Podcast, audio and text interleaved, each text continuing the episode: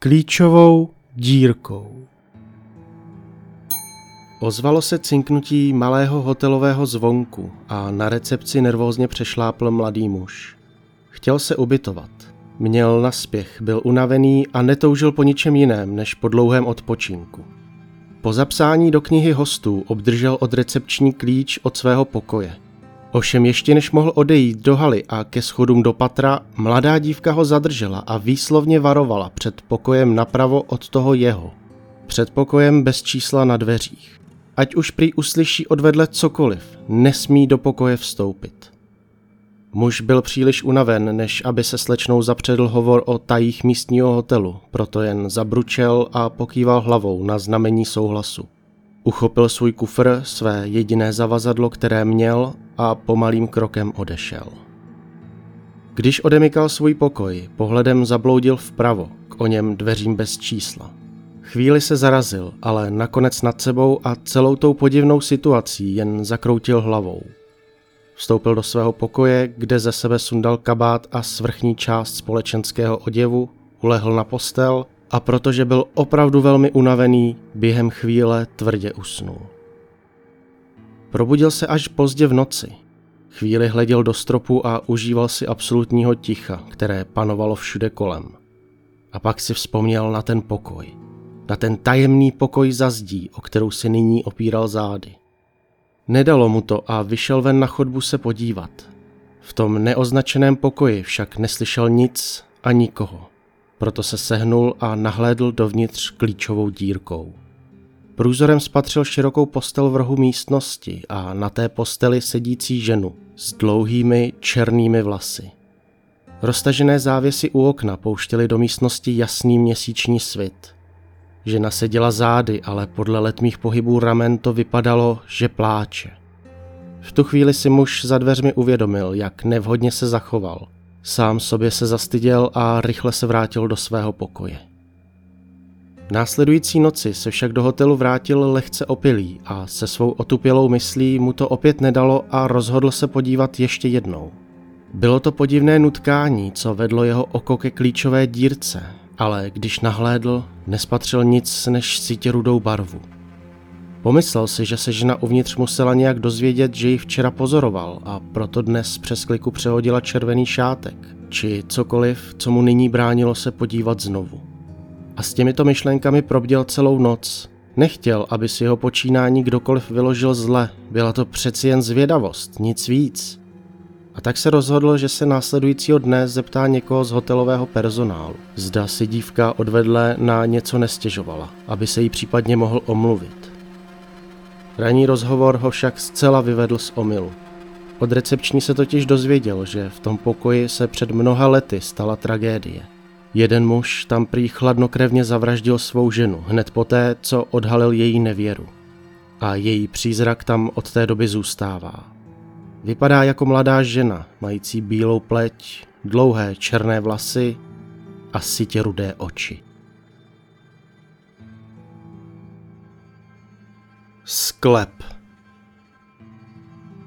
Když jsem byl ještě malé dítě, Bydleli jsme s matkou v jednom velkém viktoriánském domě na kraji města. Pamatuji, že mi vždy velmi přísně říkávala a kladla na srdce, ať za žádnou cenu nechodím dolů do sklepa, že tam jsou bubáci a strašidla.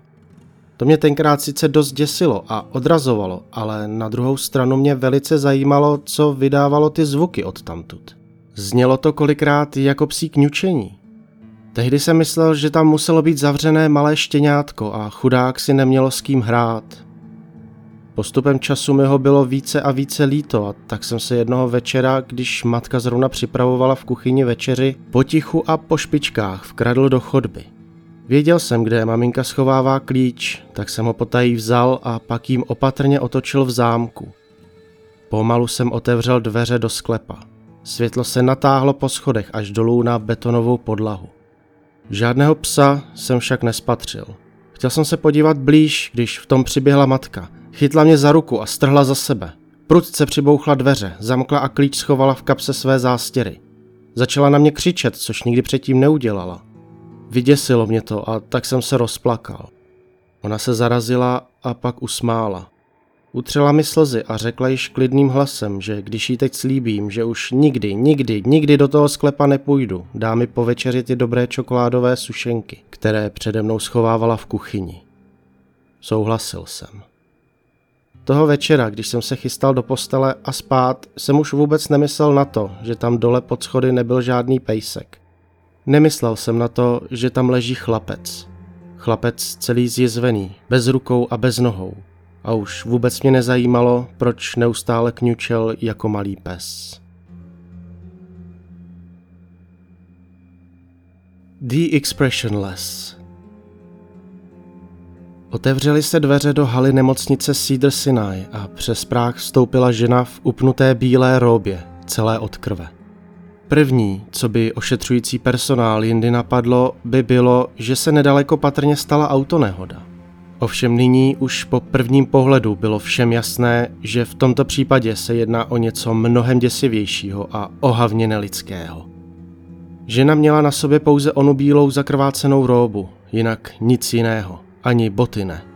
Její pleť byla alabastrově bílá, vlasy tmavé, krátce střižené, v obličeji rozmazaná líčidla a úplně vytrhané obočí. Oči černé a prázdné jako smrt. Vzhledem spíše než člověka připomínala umělou figurínu. Ovšem to, co u nemocničního personálu vyvolalo nechuť a odpor, byla skutečnost, že v ústy byla pevně zakousnutá do mrtvého kotěte, ze kterého se ještě stále řinula krev. Byl krásný červnový den roku 1972, který se nyní změnil v čirý horor. Žena po chvíli strnulého postoje s nepřítomným výrazem ve tváři kotě z úst vyplivla a následně omdlela. V dalších minutách, kdy byla omita, převlíčena, vyšetřena a odvezena na lůžko, byla naprosto odevzdaná, klidná, bez emocí. Nikdo ze sester se jí však nedokázal dívat do očí déle než pár vteřin, aby to v nich nevyvolalo pocit nechutenství. Jakmile byla uložena, doktoři se rozhodli jí ještě pro jistotu uklidnit sedativy. A v tu chvíli se však žena vzepřela. A to až nad lidskou silou. Dva statní zřízenci jí nebyli sto udržet v leže na posteli. Tak odběhli pro ochranku. Žena se mezi tím posadila, pohlédla na stojícího lékaře a usmála se. Ten v tu chvíli vykřikl hrůzou a zděšením, neboť ona neměla obyčejné lidské zuby, ale nepočítaně tenkých, jehlovitých špičáků, které snad ani nemohly umožnit zavřít ústa tak, aby je neprořízly. Jakmile doktor překonal počáteční šok, zdráhavě se zeptal. Co jste zač? Žena, stále se nelidsky usmívající, sklopila hlavu na stranu na rameno, upřeně se dívajíce na muže v bílém plášti před sebou. Uběhla dlouhá chvíle ticha a napětí, když v tom se najednou vrhla na doktora a svými ostrými špičatými zuby mu vytrhla ohryzek z krku. Muž začal sípat a chroptět, krev mu zaplnila plíce. Okamžitě se zhroutil na zem.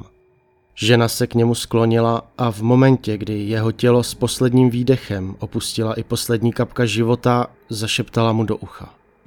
Já jsem Bůh. Následně dorazila ochranka, kterou žena doslova roztrhala. Pak v klidu odešla a nikdo ji už nikdy nespatřil.